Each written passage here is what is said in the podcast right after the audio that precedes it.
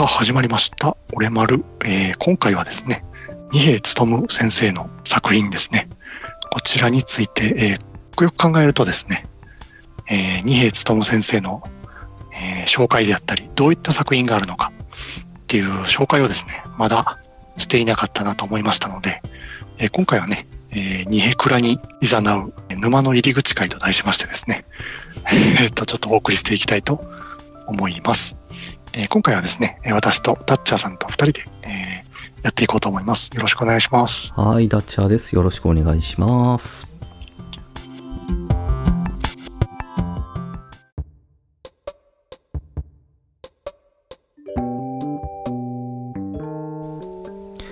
はい。ということで、僕からまずは二平勉先生自身の紹介からいきましょうかね。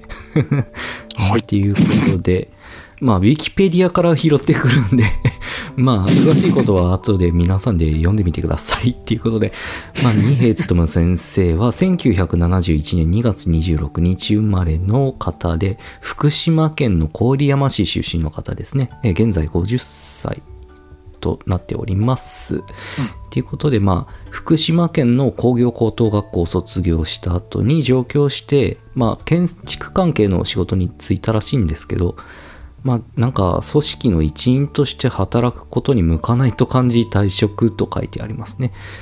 うん、まあ確かにね、そういう感じに思うことはありますね。ということで、えー、単身で渡米し、絵の勉強をしながら1年ほど日本の出版社へ漫画を投稿するもデビューできないまま帰国しましたが、1995年アフタヌーン式賞夏のコンテストで短編作品のブラム、まあ、ノイズ界で紹介したあのブラムの、まあ、プロトタイプですね。あちらが谷口先生、あ、谷口二郎先生の目に留まったらしくて、えー、谷口二郎特別賞を受賞したと。えー、で、その後、高橋勉先生っていうのは、この方はあれです。高橋智先生はね、地雷神とかスカイハイとか。ああ、僕あんまり、ね、あんまり知らないタイプの漫画家さんですね。うん、まあ、地雷神だけはちょっと名前聞いたことありますけど、まあそちらの高橋勉先生のもとでアシスタントを5ヶ月ほど経験した後に、1997年で、あの、我らがブラムの連載を開始したという、えー、経歴をお持ちのようですね。ということで、まあ、その他ね、まあ、かいつまんでいくと、複数の作品で、まあ、我らが東亜重工とか、ガウナとか、まあそういったスターシステム的なガジェットをね、こう、いろいろ出しちゃって、うん、こう、ファンをね、魅了してくださってるんですよね。うん。っていう感じで。そうですね。特に東亜重工ですよね。うん。そうですね。うんうんうん。うんういうん。東亜重工と、やっぱりね、あの、重力子放射線射出装置です、そうですよ。重力子放射線射出装置ですよ。っていうことで。いはい。いやいや。ねえ、まあ、異色の経歴ですよね。あの、建築関係のお仕事をなさってて。からということでね。うん、まあ、あの、作品をね、うん、あの、見たらわかりますけど、やっぱり人工の建造物だらけですからね。はい、その辺がやっぱり影響してるのかなというところがありますけども。だからやっぱりあの、人物よりも背景の方がとんでもなく目立つというか まあそういった作風になってるんですよね。ねえ。うんうんうん。そしたらですね、あの作品を、はい、えっ、ー、と、まあ、あの一番最初にですね、はい、連載が始ま始まったブラムから順番にご紹介していこうと思うんですけれども、はい、このブラムはあのー、非常にあのセリフが少なくてストーリーが、を捉えるのは難しいので、うん、あのー、なんですかね、初見殺しとも言えなくもないような気がするんですけど。はい、そうですね。まあ、とっつきにくくはあるんですけど、原点にして頂点というところがありますので、うん、まあ、そうですね。順番に追っかけたいという方は、まあ、こちらのブラムから読んだ方がいいのかなっていうのは思いますが。そうですね。まあ、ちょっとね、あの、序盤は、あの、割となんか、1話完結の短編的なお話が続くので、うん、まあ、あの、雰囲気はね、あの、つかめるとは思うんですけども、うん連続したこう、ストーリーが始まるの、本格的に始まるのは、中盤ぐらいからになるんですかね。そうですね。僕があの、何回でしたっけ？俺丸の、えー、3回目か。3回目で、はいはい。旧単行本の4巻ぐらいまではあんまり面白くないって言っちゃったんですけど、まあ、それぐらいから話が動き出すっていう感じですね。うん。うん話が動き出すとね、あの、いろんなキャラクターが出てきたり、いろんな要素が出てきたりするんで、うんうんうん。非常に面白いですよね。はい。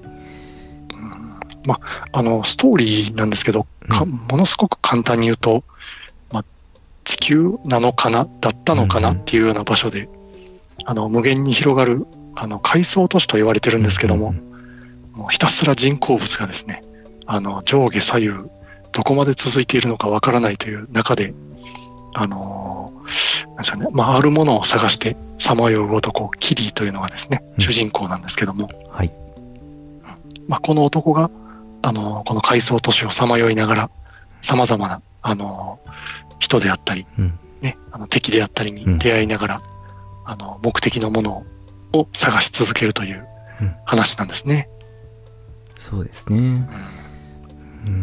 まあ、はっきり言ってあの、ゴールが全く見えない。うんうん まあ、だからこそ、ね、この、なんですかね、あの、雰囲気というか、うん。うん、まあ、本当にね、あの、読んでいただいたらわかるんですけれども、うんもう、だだっ広い世界に、ポツンといきなりね、あの、掘り込まれたような、うんあの、気分に、うん、浸れるような、すごくなん、なんていうんですかね、あの、セリフが少ないんですけども、雰囲気で攻めてくる漫画ですね。うんそうですね。うんはい。まあ、これの連載が1997年から2003年ということで、あのー今であったら、新装版で全6巻、そうですかね。うんで。コミック版で、えっと、あれは全10巻だったような気がするんですけど。巻ぐらいですかね。うん、はい。うんまあ、あのーね、全部揃えるにしても割とお手頃な感じで揃うので、うん。ね、ぜひともこれは読んでいただきたい原点にして頂点ですね。はい。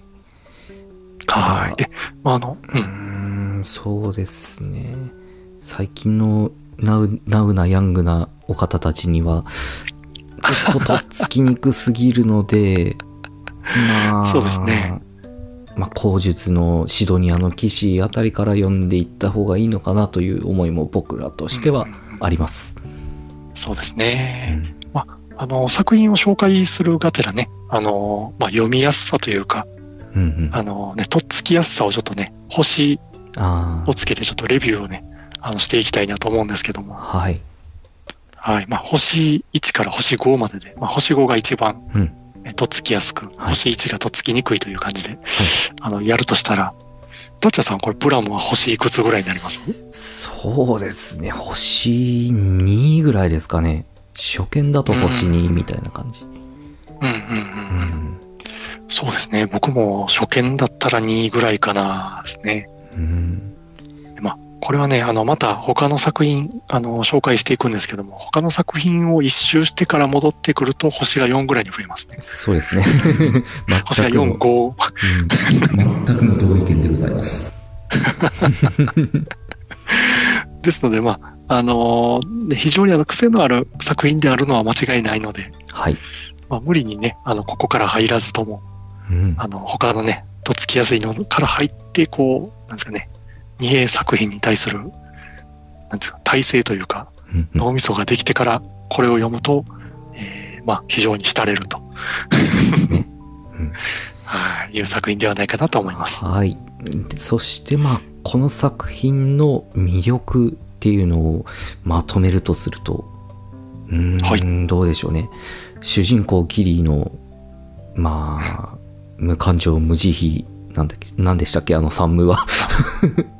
無 感情、無表情、無慈悲。そうそうそうそう。その三無と、ねえ、相棒である重力照射戦射出装置ですよ。何でも貫くね僕の考えた最強の銃。うん。ね、ロマンが詰まってますよね。はい。はい。まあ、それ以外にもね、敵キャラなんかもすごい、うんうんあの、独特で魅力的な敵キャラが出てきたりするんで、そうですね。その辺からも目が離せないですよね。うんまあとりあえずその敵っていうのが、軽素生物と呼ばれる存在、まあそういった連中は完全なる敵なんですけど、まあその他にもセーフガードだったりとか、統治局とか、まあ統治局はどちらかというと味方なんですけど、セーフガードっていうのが、あれこいつら、ん敵なの味方なのみたいな、そういった部分がありますのでね。うん、そうですね。そういった謎が、その辺がねうん、謎を含んだような、そういった作品ですね。はーい。まあ、あのね、ブラムの紹介は、まあ、これぐらいにしとくとしても、ね。まあ今、はい今出てきた、あの、軽素生物であったりですね、あの、統治局という言葉が出てきたんですけども、はい。あの、お次に紹介するのが、えっ、と、1995年に書かれたノイズという作品なんですけども、はい。まあ、このノイズがですね、まあ、あの、海外版のタイトルだともうそのものズバリブラムゼロなんですよね。そうですね。はい。で、ブラム世界っていうのはその階層都市が無限に広がってるんですけども、まあそのきっかけで、きっかけとなった事件というかね、であったり、その、その中で暗躍していた軽素生物っていう存在の、について言及されているというか、はい。うん。あの、まあ本当にね、あの、コミック版で言っても一冊で終わる、あの話なんですけども、うんブラムだけ読むと全くわからなかった部分が、まあ、あの、このノイズがを見るとよくわかるというか、うんうんうん、これがあったから、あの、ブラムの世界になってしまったんやなっていうのが、あの、わかるんで、これはね、あの、むしろブラムを読む前に読んでもいいのかなという気はしますね。うん。うん、そうですね。本当に。うん。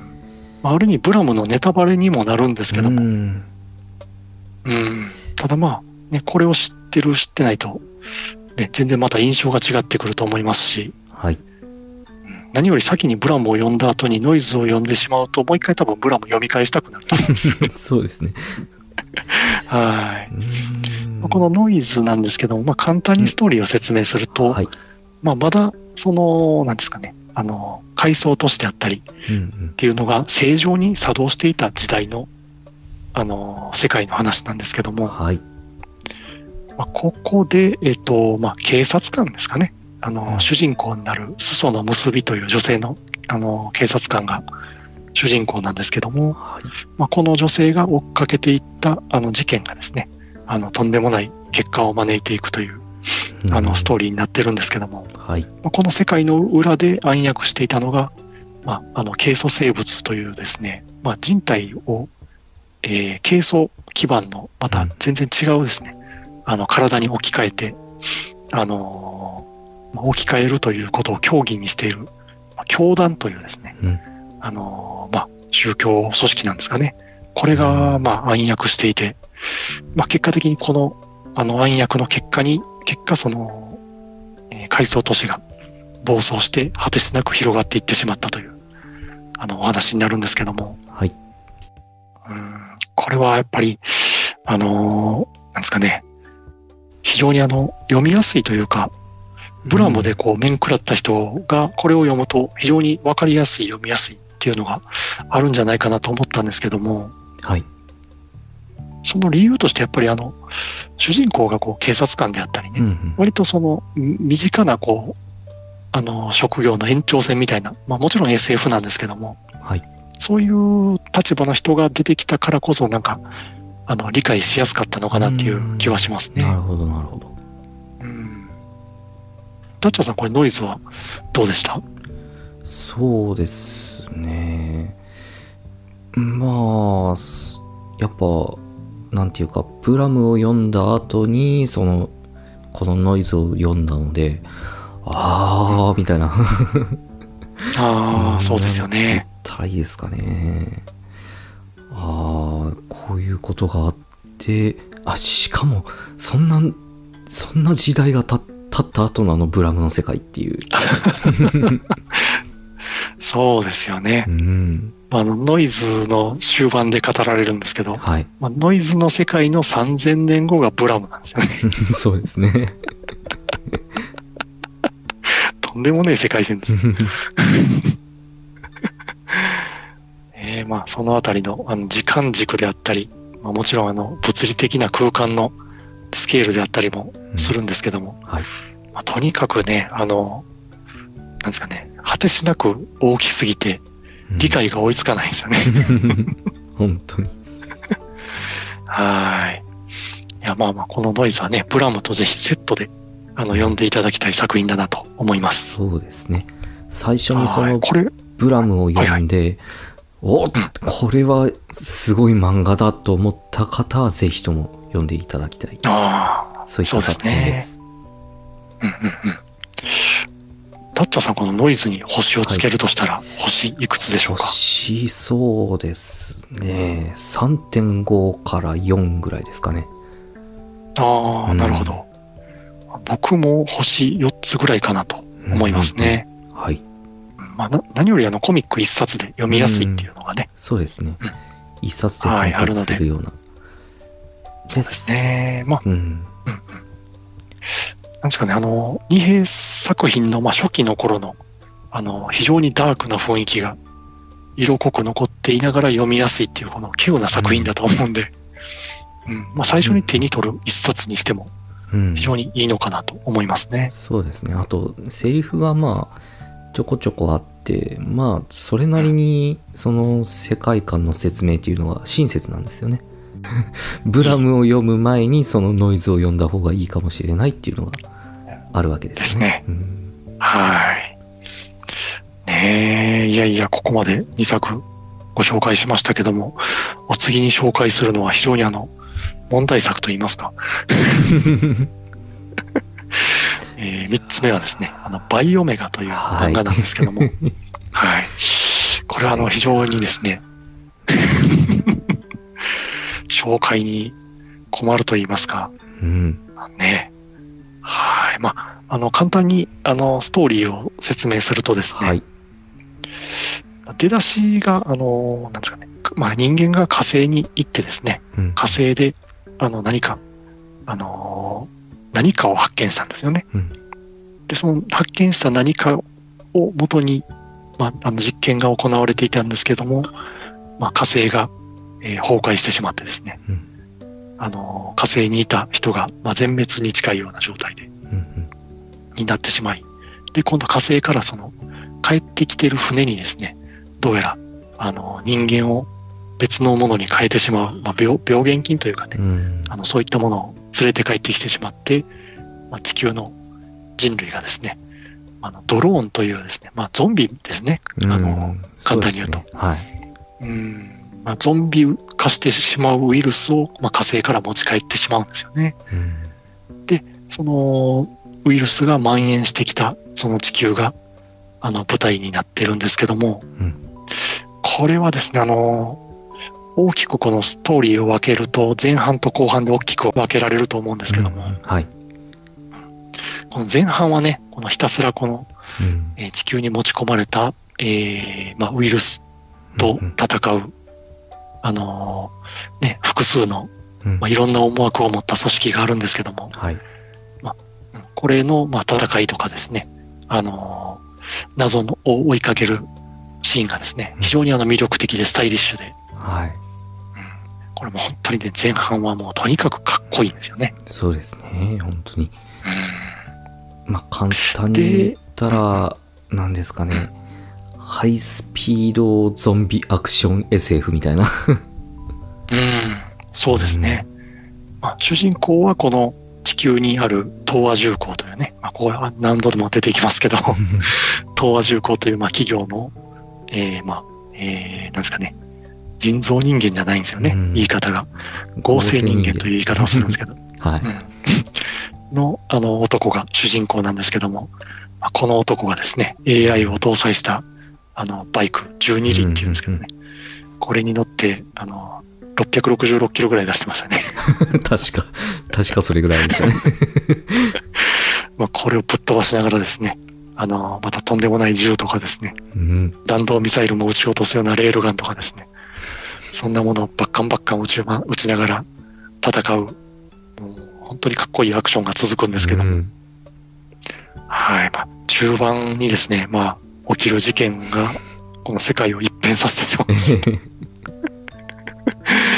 でもあの本当にね、後半は全く別のお話になると言っても過言ではないんじゃないかなとはい。思うぐらい雰囲気が変わってですね、まあ、地球は滅ぶわ、えーまたね、舞台になる世界が、ね、あのー理解が追いつかないんです。そうですね、本当に。はい。まあこのバイオメガのね、最終巻の、これコミックの最終巻の帯が、えっ、と、宇多田ヒカルさんが書かれてたんでしたかね。そうですね。うん、もう、二平先生さすがすぎて何考えてるかわかりませんみたいな内容だったんですけど、はい。激しく同意ですね。はいただまあ、あの、後半部分は、あの、うん何度もね、読んでいると、新しい発見があったりですね。あまた、あの、いろんな考察サイトとかをで、こう、いろんな人の考察なんかを読んで、また読み直すとですね、うんまたどんどん新しい発見があったりするんで、あの、うん何度もしがんでしまうような、あ。はいはい。まあ、非常に癖の強いうんあの漫画ではあるんですけども、まあね、ぜひあの前半のかっこいい部分は、誰にでも刺さると思うんでは、い見てほしいですね、あれは。そうですね、本当に。まあ、後半部分はもう気にしなくていいです。あの、後半部分はもうと、とにかくあの、最、最後の、最後の方ぐらいを読めばいいんじゃないかなっていうぐらいの、そうですね。ちょっとめちゃくちゃ言ってますけど、うん。あーねえまあまあまあ、ストーリーは飾りなんですはい。ということで、このバイオメガなんですけども、はい。ダッチャーさん、星はいくつつけましょうか？そうですね、あの、前半部分は文句なしの星5ですよ。ただ、ああ、そうですね。後半部分はちょっと、うん、残念ながら、まあ、初見では1ですね。うん。ただちょっといろいろな考察を読みながらだと、まあ3つ4つぐらいなのかなっていう感じですね。僕まだ未だにその読み返したりとかしてないんですよ。あの、一回読んでから。だから。まだ何とも言いようがないですけど、まあ、そんな感じになるんじゃないかなとは思います。なるほど。はい。ああ、あの、僕もですね、前半部分はもうぶっちぎりの5だと思います。本当に。はい本当にね、かっこいいです。うん。でまあ、後半部分は、まあ、おっしゃった通り、初見は1ですね。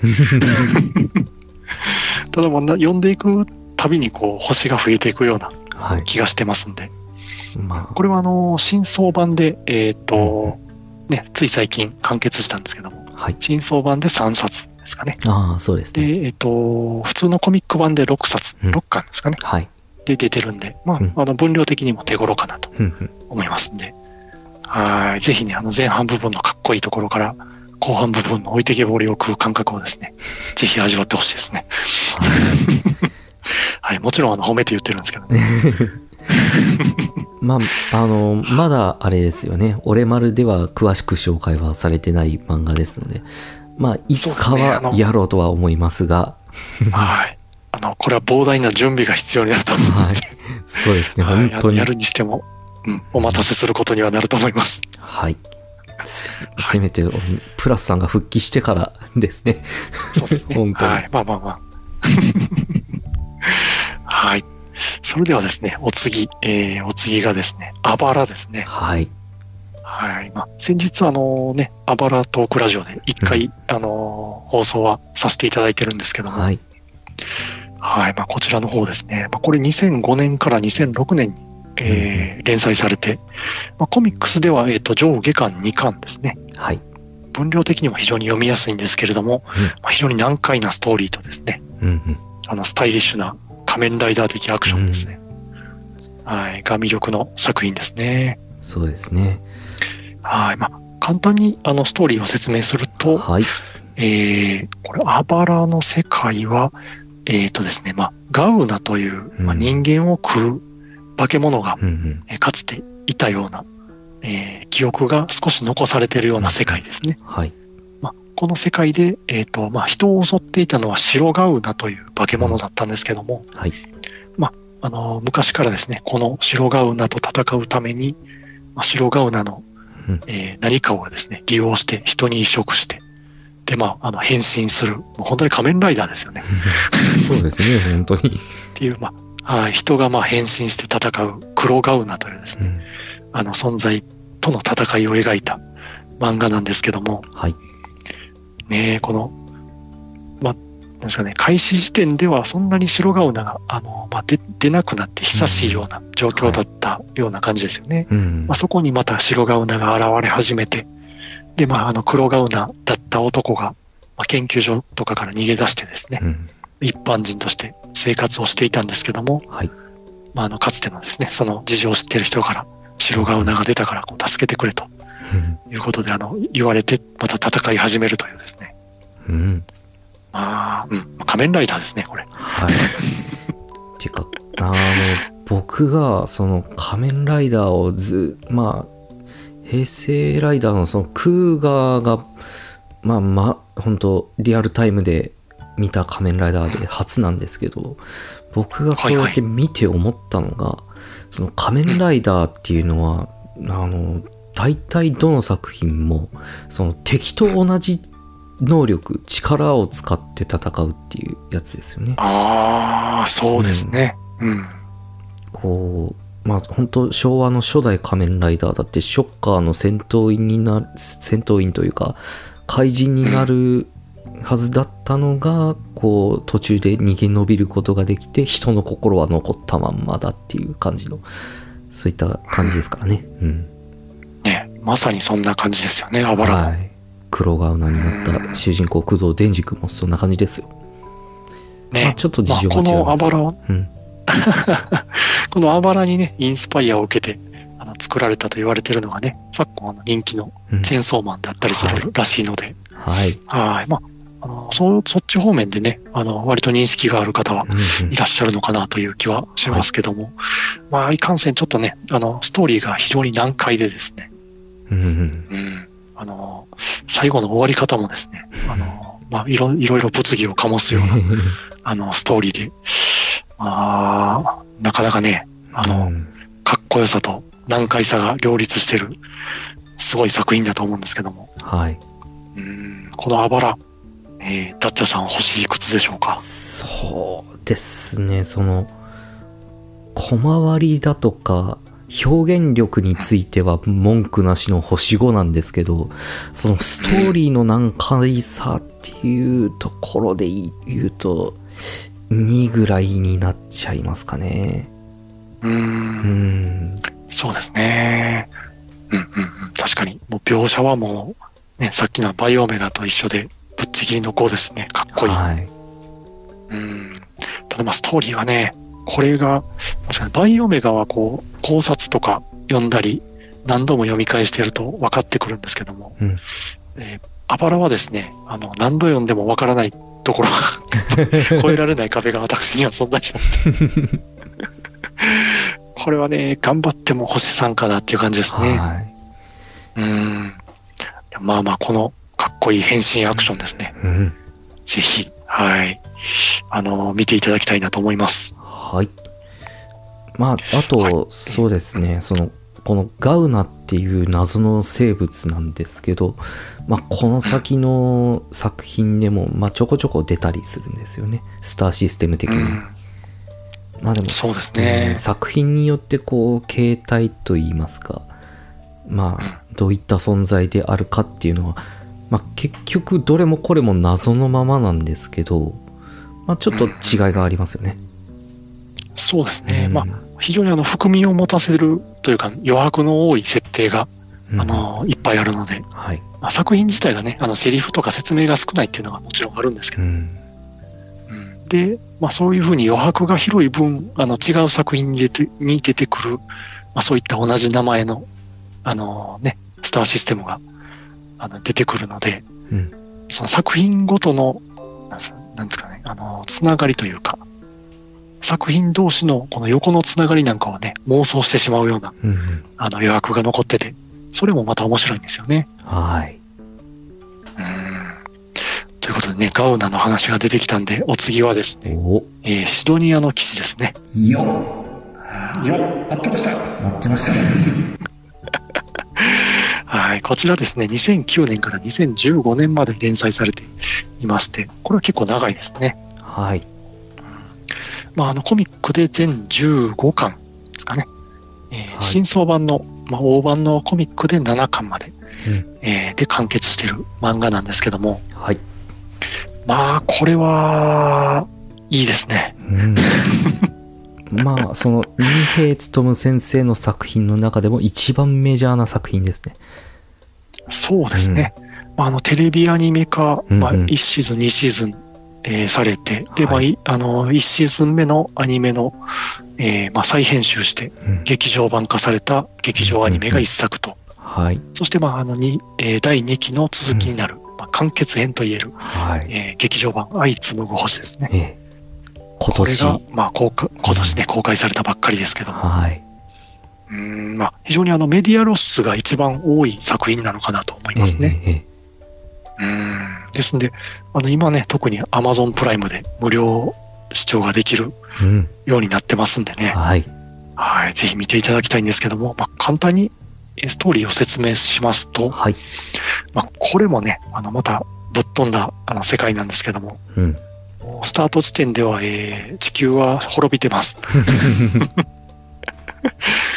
で、まあ、地球にね、あの、ある日突然、あの、攻めてきたガウナですね。さっきも出てきましたけど、これがまあ地球にやってきて、えーまあ地球を滅ぼしてしまうんですけども、うん。この滅ぼされるまでの間に、こう、なんとかですね、脱出して、まあ、宇宙の、えー方々に散っていってですね、あの、次の人間が住む、住めるような惑星であったり、環境を求めて、まあ、たくさんの船がですね、あの地球を離れて出発するんですけども、はい。まあこの中の、えー一隻がシドニアという船なんですね。ええ。あのもうこの物語開始時点ではですね、もうすでにシドニア以外の船がどうなってるのか全くわからないんですよね。うん。そうですね。うんで、あのまあ、人類最後の砦とも言えるような、このシドニアっていう船の中にはですね、まあ、あの町が作られていて、たくさんの人が住んでるんですよね。はい。はい。で、この、まあ、船の中で暮らしている人たちの中でもですね、あの、まあ、ガウナと戦う、うん。えモリトというロボットが出てくるんですよね。はい。このモリトの操縦士の、えーが、まあ、主人公なんですけども、うんまあ、このモリトの操縦士が、えーまあ、ガウナと戦いながら、そしてこの現状をね、打破するような、あのーフロンティアを求めて、あのーなんですかね、宇宙空間をさまようような話なんですけども、はい。いやー、これはね、あの、まあ、設定自体もぶっ飛んでるんですけども、うん。まあ何よりこの主人公がね、谷風長手という男の子なんですけども、はい。まあ、いきなりね、谷風長手が、あの、まあ、シドニアの、なんですかね、あの、地下というか、他の人と接しないようなところで暮らしていたんですけども、はい。まあ、ある日ね、あの、育ててくれた、えーまあ、おじいちゃんって言ってたんですけどね、うん。あの、育ててくれた人がまあ亡くなり、うん。で、まあ食料も尽きたということで、まあのこのこですね、地上にあの出てきて、まあ米泥棒をして捕まるんですよね。は い衝撃ですね。衝撃の主人公ですよね、これ。で、まあこの谷風長手とかですね、まあ育ててくれていたそのおじいちゃんっていう人が、うん。に、まあ重大な秘密があってですね、えまあ、あのこの谷風長手がその森との操縦士になるべくあの訓練生として、まあ、訓練学校にあの入れてもらうところからあの話は始まっていくんですけどもーはい。はい、まあ、これはね今までの作風と全く違いますよねこれですね。本当にう。ん今までのこのねご紹介したブラムノイズバイオメガアバラはもう、まあ、言ってしまえばもう完全にハード SF なんですよね、うんうんただこのシドニアの騎士はもちろんまあハード SF でもあるんですけども、うん多分にですね、あのラブコメ要素が入ってるんですよね。はい。で、あの、非常にね、セリフも多くて、登場人物も多くて、あの、みんなよく喋るし、うんうんね、あの、それぞれ魅力的なキャラクターがいっぱい出てきて、うん、あのなんですかね、今までこんなにセリフ喋ってる人いたっけっていうぐらい喋ってますよね、みんな。そうですね。で、さらに言えばですけど、あの、しこのシドニアの騎士から二平先生のその画風っていうのがコロッと変わったんですよね。ああ、うんそうですね。まあ、シドニアの騎士の途中からですかね、厳密に言うと。ああ、そうですかうね。ん。うんうんうん。いやー今まではね、本当にあの黒が多かったんですよね。うんうんページを開くと真っ黒っていうのが多かったんですけど、あの、シドニアの騎士ではですね、まあ、途中から特にあの顕著になってくるんですけども、なんですかね、あの、漫画版の、あの、ナウシカ、ええ風の谷のナウシカのような感じの、こう、なんですかね、あの、黒でベタ塗りせずに、あの、ペンでね、あの、本当に最低限の線だけを描いていく、うんあの、真っ白な絵がすごく増えてくるんですよね。そうですね。うん。でまあ、あの、作品自体のタッチもだいぶ変わってきているなっていう気はするんですけども、はいまあそのあたりもね、あの、読みやすさにつながっているようなうんうん気はしてるんですけども、はい。うん、これはね、あの、先ほどもご紹介しましたけども、今ね、アマプラで見放題ですんで、見るなら今ですよ、皆さん。はい。ぜひぜひ見てください。ぜひぜひ。はい。これは、星はいくつつけましょう？いや、もう、天元突破しますよね。そうですね。いや、ほんと間違いない 5, ですよ。ま、もう文句なしの5。ほんとね、5ですね下手したら10ぐらいつけたいぐらいの。うん。そうですね。もう二平作品に最初に触れる方にはもう、ね、これ真っ先にこれを進めたいと言っても過言ではないですね。そうですね。で、はいあの、実際ですけど、あの、一人の方にちょっと勧めたんですよね。ちょっと前に。そうですね。そしてまあ、アニメ版をこう、ちょっと見てくださいよって言って、見せたところ、うん、見事にもう、この土日ですかね、この2日間でもう1期2期を全部見ちゃったらしくて、そうですね。ツイッターからそんな声が漏れ聞こえてましたね。はい。いやいや、これね、あの、まあ、ヒロインになるような、うん、あの、キャラクターが何人か出てくるんですけども、はいこれはね、あの、人類にはまだ早すぎるようなヒロインがいっぱい出てきます。そうですね、戦争のもとにもなりますよ。そうですね。うん、ただまあ、これ可愛いんじゃみんなね。そうですね。うん、はい。ぜひね、このシドニアの騎士、面白いので、もうこれはもう両手放しでお勧めしたいと思います。はい。えーということで、次が最後の作品ですね。えーえーこちら、人形の国という作品なんですけども、はい。うんえーこれが2017年から2021年、今年ね、あの、連載で完結したばっかりの、そうですね。えー長編漫画なんですけども、はい。まあ、まだコミックでは最終巻が出ていないので、うん、うん、はい。まあ、コミック勢の我々はまだ結末を知らないんですけど、うん。うん。いや、もうんう、その、今出てる最新刊の時点で、えー、この先どうなるの？みたいな、そういった状態になってるわけですよ、我々は。そうですよね。もう本当に次の巻いつだよみたいなね、うん。本当に楽しみに待ってるんですけども、まあ、こちらはね、あのーまた簡単にストーリーを説明させていただくと、はえーこれは人工天体アポシムズというですね、まあ、あの人工の星なんですかね、まあ、ええ本当に説明がないので何とも言えないんですけども、うん、うん。この人工の星の、えーまあ、が舞台になってるんですけども、はい。どうやらですね、この人工の星の、まあ、中心部ですね、ま地下深くは、あのまあ、絶対に貫けない超構造体というですね、うん、うん。あの物質物質の殻で守られ守られていて、まあはいこの中にですね、また何か国があると、うん。秘密の、秘密を隠した国があると。で、まあ、地表部分では、えーまあ、帝国がですね、あのーなんですかね、まあ、幅を利かしているというか、ん。ねえ支配しているようなうん世界なんですけども、はい。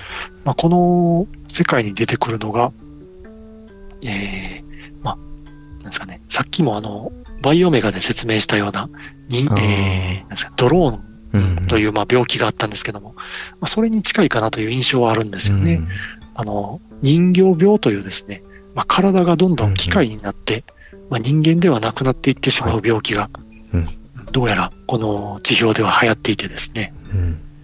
であのーなんですかね、そ、なんか明言はされてないですけど、ええ外を歩くときとかはみんなあの、ナウシカのマスクみたいなのをつけるんですよね。そうですね。言われてみれば。うん、ですねう。んなんかその辺になんか汚染されていたりするような、あの、感じはするんですけども、ああ。その辺はちょっと明言されてないんで、うん、わからないですけどね。はい。まあ、あの、不快の中で生きてるような感じですよね。うん まあ、その中で、まあ、あの、なんですかね、その人形になってしまうと、こう、人間性もなくなってしまうんですけども、まあ、あの、帝国がですね、あの、コードというですね、まあ、カプセルのようなものを持ってまして、はい。これを人間が使うと、まあ、あの、人の意思を残したまま、まあ、これもね、変身できるんですよね。ああ、そうです。あの、うん。このコードっていうのは、なんかいろんな特殊能力がそれぞれあるらしいんですけども、はい。まあ、それぞれのその特殊能力を持った、うんまあえっ、と、正規人形っていう言い方をするんですけども、自我を持った人形に変身できるとはい。いう、そのカプセルをですね、まあ、偶然手に入れてしまったエスロー君という、うんえーね、男子が主人公なんですよね。はい。うんまあ、このエスロー君が、あのーまあ、ある時ですね、あお何かに追いかけられてる、うん。えー女性をですね、助けるんですけども、うんその女性がですね、そのカプセルと、えーまあ、なんですかね、ある弾丸をですね、うん。持ってるんですよね。うんうんうんうん。で、まあ、あの、なんやかんやであって、このコードを使ってエスロー君が変身するんですけども、はい。まあこのエスロー君が、まあ、あの、一緒に託された、その弾丸っていうのがですね、まあ、なんとこの超構造体をも貫くことができる弾丸なんですよね。そうですね。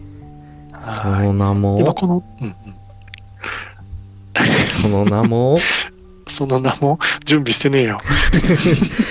ええ UMB ですよ。UMB ですけど、あの、ア正式名称準備してねえよ。噛んだクソ。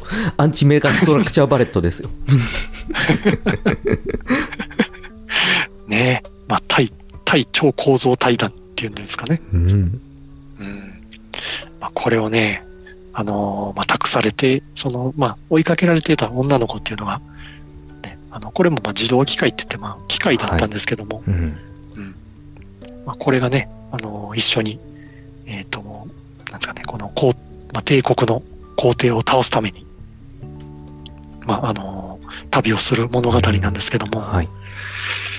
この話はあの、なんですかね、まあ、コミックの一巻だけを読むとですね、はいはい。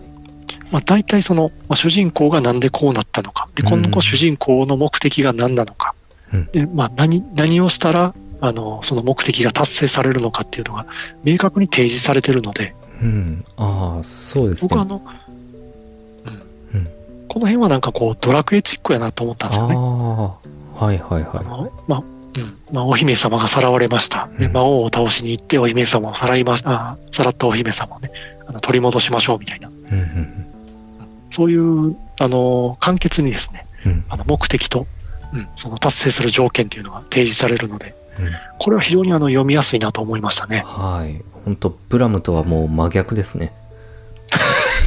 そうですね。まあ、プラムはもう本当にね、世界にポイって折り投げられた感じですよね。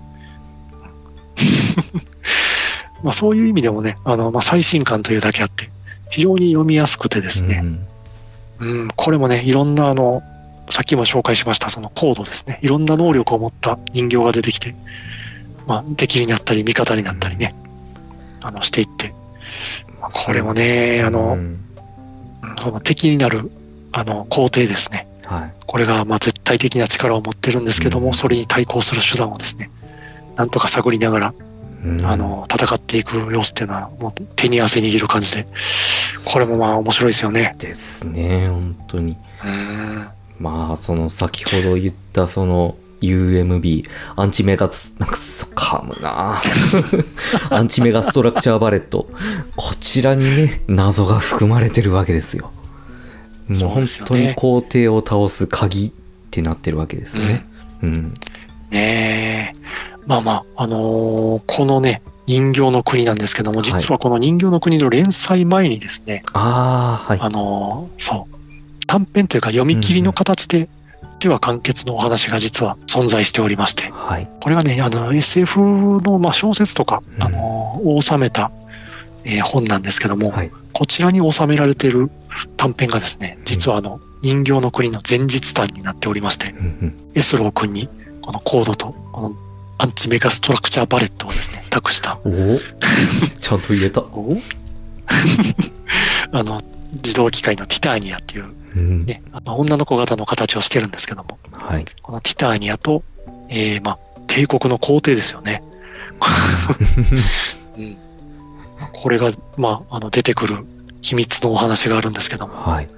うん。ね、あの、ツイッターに、あの、収録されてる本を紹介しようと思うんですけど、ああ、はい。うんまあ、こういったね、短編なんかもあるんで、ぜひね、あの、興味が出た方は、こちらも読んでいただきたいなと思っております。そうですね。はい。あと、あーあとですけど、単行本なんですけど、そのうん、まあ普通のモノクロのものと、あとフルカラー版っていうのが年に1冊出るんですよね。確か11月ぐらいだったと思うんですけど。ああ、そっか。うんまあよっぽどその、ああ、そうですね。この、今回のしこの番組を聞いて、で、二平作品に興味を持って、で、まあさらに言えば、こう、ね、なんて言ったらいいんでしょうね。フルカラー版も見てみたいっていう方はフルカラー版をぜひ買ってみてください。うんぜひ。はい。うん。まあ、人形の国は今、えっ、と、これ収録日ベースで言うと、まだコミック版は8巻まで出てい8ますね。巻ですね。はい。で、はい。で、フルカラー版は2巻までです。2巻まで。はいなるほど。うん。で、まあ、あの、ね、連載していた方の、あの、コミック誌の方は、あの、ね、収録、収録で連載が終わってるので、はい。まあ、次の9巻で最後になるのか、10巻まで行くのかちょっとわからないんですけども、そうですね。どっちになるのか。う。うんん。まあね、ぜひ、あの、さっき紹介した短編なんかもね、うん、あの最後に収録してほしいなっていうような、本当にいい内容なんで、ええはーい。うんうんうん。待ってますよ。はい、待ってますよ。完全なる前日談なので。はーい。うん、ね。はーい。ということで、えーこの人形の国、はい。星はいくつつけましょうか？そうですね。僕、今んところ、5つけてもいいかなって思ってます。うんうんうん。あですね。の、今までの結構スターシステムも結構バンバン出してくるんですよね。うん。うん。く詳しいことは言えませんが、あ、ただ、ただ一つ言わせてもらうと、その、舞台となってるアポシムズっていう人工天体なんですけど、こちらが、あの、前作、シドニアの騎士で、その、シドニアと連絡を取っていたんだけど、あの、さよならシドニアって言って、最後にその、うん。そんなメッセージを残して、音信不通になってしまったっていう、なんあまあ別のハッシュ戦ですよね、シドニアとはまた。はい。そちらもアポシムズっていう名前なんですよね。そうなんですようね。ん、そうなんですよ。ちょいちょいこういうのぶち込んでくるんでね、はい妄想がはかどるんですよね。そうなんですよ。そこが魅力です。二平勉先生の漫画は。うんうんうん。うんねえ、まあ、そういったね、あの、横のつながりなんか、あの、いろんな作品を読んでると妄想できたりするんで、はい。ぜひね、あの、全部読んでください。はい。そして、僕もね、人形の国はこれ、星は5ですね。うん、はい。ですね。まあ、この先、その、9巻とか、うん、9巻で完結するのか、10巻まで行くのかっていうのが分かりませんけど、そこでん、そのシドニアとのつながりがあるのかどうかとか、そういったことが判明するかによっては、本当天元突破しちゃったりとか、する可能性もありますあーそうですね。うんうんうんうん。いやー、楽しみですね。はい。よし、言えた。えー、そんな言えなかったんですか？それがストラクチャーバレット。そんで一回で言えんだよ。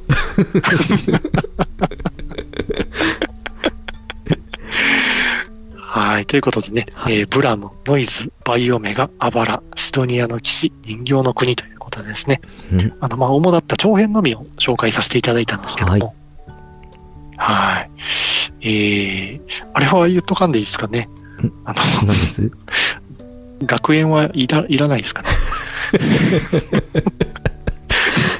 まあまあまあまあまあ。でも、これがきっかけでシドニアができたような気がするんで、やっぱ、うん。紹介しとっていいんじゃないですか？ああ、なるほど。うんじゃあ最後にですね、あのーえー一個ですね。紹介しておきましょう。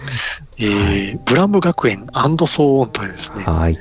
えーこれもまあコミック一冊だけなんですけども、えーこれは何かと言いますと、はいえーこの本の半分ぐらいはですね、うん。まあ、短編集なんですけども、えーえーまあ、半分ぐらいの短編は、えーセルフパロディみたいな感じですよね。うん、そうですね。あのブラムとかの世界を使って、まあ、うんブラムのキャラクターを使った、えー謎の学園コメディがですね、繰り広げられる。二平先生どうしたっていう。えー本当に、最初見たとき、なんだこれ、どうした？二平先生頭おかしくなったか。はい。まあ、かと思いきやね、この半分ぐらいはこのセルフパロディで終わるんですけども、はい。後半に収録されてるいくつかの短編がですね、うん。まあ本当にあの、シドニアのあのプロット版みたいな感じですよね、一個は。になってたりとか、まあうん、ブラムのちょっとした続編的なものが2つぐらいですかね、あったりとか。そうですね。うん。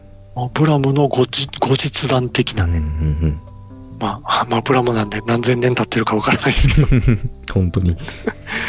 はい。まあ、そういったね、あの短編なんかもあって、これはね、まあ最初には絶対手を出してはいけないですね。ですね。あの、わけがわからないんで。でまあ一周、まあ、ブラム、ノイズ、ブラム、えー、ブラム学園ぐらいの感じですかね。ああ、そんな感じですね。本当に。はい。ということで番外編でですね、はい。えーブラム学園ソーオンを紹介しました。はい。はい。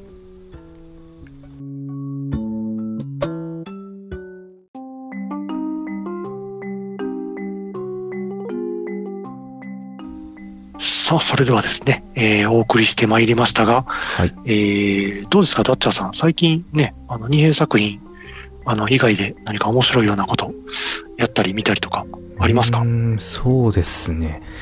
僕としては今やっぱり任天堂スイッチが熱いんじゃないですか？うん。っていうことでね、本当もう僕らの心を掴んで離さない作品が2つぐらい出てるんですよ。ねえ、どうしましょう、うんこれ。じゃあ僕の方からまず、アクトレイザールネサンスについてちょっとはいお話しさせていただきましょうか。よっ、えー待ってました。はい。このアクトレイザールネサンスっていうのが、まあ、スーパーファミコンで出てたアクトレイザーっていう、まあ、エニックスが作ったゲームですよね。こちらの、まあ、リメイクですよね。うん。うん何年越しのリメイクです、これ。えこれ、スーパーファミコンのローンチタイトルですよね、アクトレイザーは。ですんで、えーっと、アクトレイ。よいしょこれはもう、僕何が、年とか。あえっとね、1990年の12月16日発売。うーわ。えっとね31 31年。年越しのリメイク。はあ。はあですね。うん。いや、まあ本当31年の時の流れを感じるぐらいに、本当にね、よく、まあ、練られたリメイクだと思います。アクション部分とかも、ちょっとね、ガードの要素とかが追加されたりとかして、まあ非常にやりやすくなってるし、あのー街をこう、作り上げるクリエーションモードっていう、まあ、シムシティみたいなモードがあるじゃないですか。あれも、はいあの、スーファミ版だと、全部の魔物の巣をこう封印しちゃったら、もう、街いじることができなくなるじゃないですか。あの、雷落として、ちょっと家破壊しちゃろうみたいな。う んそそれができなくなってたのが、あの、畑とかを残してると、その、SP を回復するアイテム、ポンって出してくれるんで、クリエーションが、うん、続けられるんですよね。魔物の巣を全部封印しても。あそうなんですねうんへだから、え。あの、畑、こいつら畑作りやがって焼いてやるって思っても、畑は残しておいた方がいいです、今か今作は。はい。家を壊しても畑は残せと。はい。っていうのと、あと、そのクリエーションモードで時間経過によって、その魔物が攻めてくるっていう、なんか、イベントが起きまして、で、急にこう、タワーディフェンスゲーが始まったりもするんですよね。ほう、うんなるほど。はい。あの、砦をこう配置したりとかして、こう敵の足止めをやったり、まあ街に一人英雄、それぞれの街に一人英雄がどうもいるらしくて、うん。その英雄をちょっとそこまで行って魔物を倒してくれってこう、うん、動かしたりとかして、あとまあ砦の他に柵があるんですけどその柵を配置して足止めしたりとか、あとあの雷のその奇跡を使って魔物を倒したりもできるっていう感じでなかなかね戦略性があるんですよね、うん。うーん。なるほど。それはそれでなんか、ずっとやってしまいそうですね。うん、あそれとかサブクエとかもあったりとかしてね非常にそのやりごたえが、うん、増してますね。いや、これは両リメイクです。正直言って。あ、なるほど。うん BGM あこれも、突然、んはい。あ、そうそうそうそう。ね。いやいや、BGM ね。はい。BGM もあの、小城雄三さんが引き続き、その、やられてまして、そのう、ん。元のスーファミ版の BGM にも切り替えられたりとか、そういうあね、ーもうファンを喜ばせる要素があるわけですよ。で、その、ううんん。今作としての、まあ、最新の BGM っていうのも非常にね、いい感じの編曲されてますよ。ああ、そうですか。はい。なるほどね。うんまあ、このね、アクトレイザーのリメイクについては、はい。あのー本当に急に発表されて、その日にね。ね、配信が始まったみたいな 本当このサプライズでしたよね。うん。いや、本当ね、ツイッターが、本当狂気乱舞してますよね、あの日だけは。うん。うんうんうんうん。いやー、これはね、ぜひ僕もプレイしたいと思ってますよ。はい。でも、その前に、オルバさんはやるべきゲームがあるんですよね。何のゲームかな？メトロイドオーライドっていうことで、いやー、はいねメトロイドドレッドですよう。ん。いやー、ねこれは、あの、待ちに待ってましたけども。はい。うん。えっとね、おもろいと。うん。本当に。僕も今、プレイしてますけど。ねこれはもう本当にね、今の時代に、これが出るかねっていう横スクロール 2D アクションですね。で、いろん、今までのね、いろんな要素なんかもバランスよく散りばめられていて、はい。うん、あの、今までのメトロイドファンであれば、うんまあ間違いなく楽しめるのかなと思うんですけれどえも、はい。まあ一つね、あの、今回追加された要素でう、ん。えー EMI、MI でしたっけ、エはいエミーって読むんですかね、あれ。エミーちゃんですね。エミーちゃんですね。エミーちゃんですよ。はーい。まあ今回ね、あのーえーエミーというですね、敵が何体か出てくるんですけども、はい。これがですね、走行が硬すぎて普通の攻撃が通らない。うん。そしてあの、こちらを見つけると執拗に追っかけてくる。うん。で、捕まると、えー即死ですね。はい。本当何回殺されたことか。いや、本当にね、あの、このエミーちゃん追加されたおかげで、メトロイドがですね、えー探索系ゲームから死にゲーになりましたね、これ。死にゲーだし、ホラーゲー的なテイストも含んでますね。ねえうん。あのーまあ、視界から逃げても、その音をたどって追いかけてくるんですよね。はいはいはいうん、で、一定のそのエリアから脱出するまでは、うん必要に追いかけてくるんで、うんうんまあ、あの、本当にね、焦って、えーまあ、ジャンプできない、壁につかまれない、えードアを開けれない、非常にチンプレーが続発する。本当に。うんこれ最初はね、ちょっとやりすぎちゃうんかって思ったんですけど、やればやるほど癖になりますね、あれ。ですね。本当に。はい。はい、罪作りなシステムです、これは。はい。あ、あとですね。えーちょっと僕も、うん。はい。はいはい。あの、エミーちゃんなんですけど、捕まると、まあ、基本的には即死なんですけど、今作、その、カウンターの要素っていうのが追加されてまして、うん。はい。それを、うまいタイミングでやれば、回避できるわけなんですよね。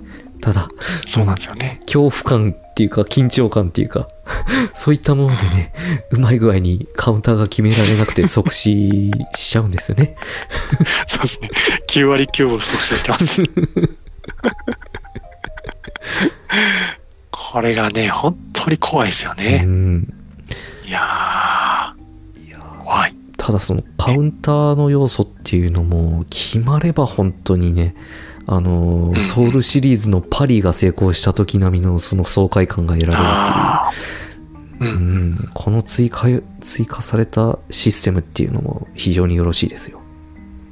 う。うんん、まあね、また何か一つ、あの、要素が追加されたような気がするんですけど、はい。どっちかというと、こう、最近、なんですかね、いわゆるメトロイドバニア系のゲームはい。と言われてる、あの、インディーズゲームが結構ね、うんいろいろ出てると思うんですけども、はいはいはい。まあ、そういうところで、なんですかね、あの、いろいろ好評だったようなうん。要素であったり、はい。まあね、本当にあの、最近の、えーメトロイドバニアゲームのいいところをですね、あの、ぎゅっとちあの凝縮して、で、まあ、はい本家が、えー出してきたっていう、これはね、あの、ぜひやってほしいですね。はい。本当に。はーい。おもろいということで、もうね、もうその一言ですよ。メトロイドオーライドイェイ。まあ、ちなみにね、この収録が終わった後もやります。僕もやります。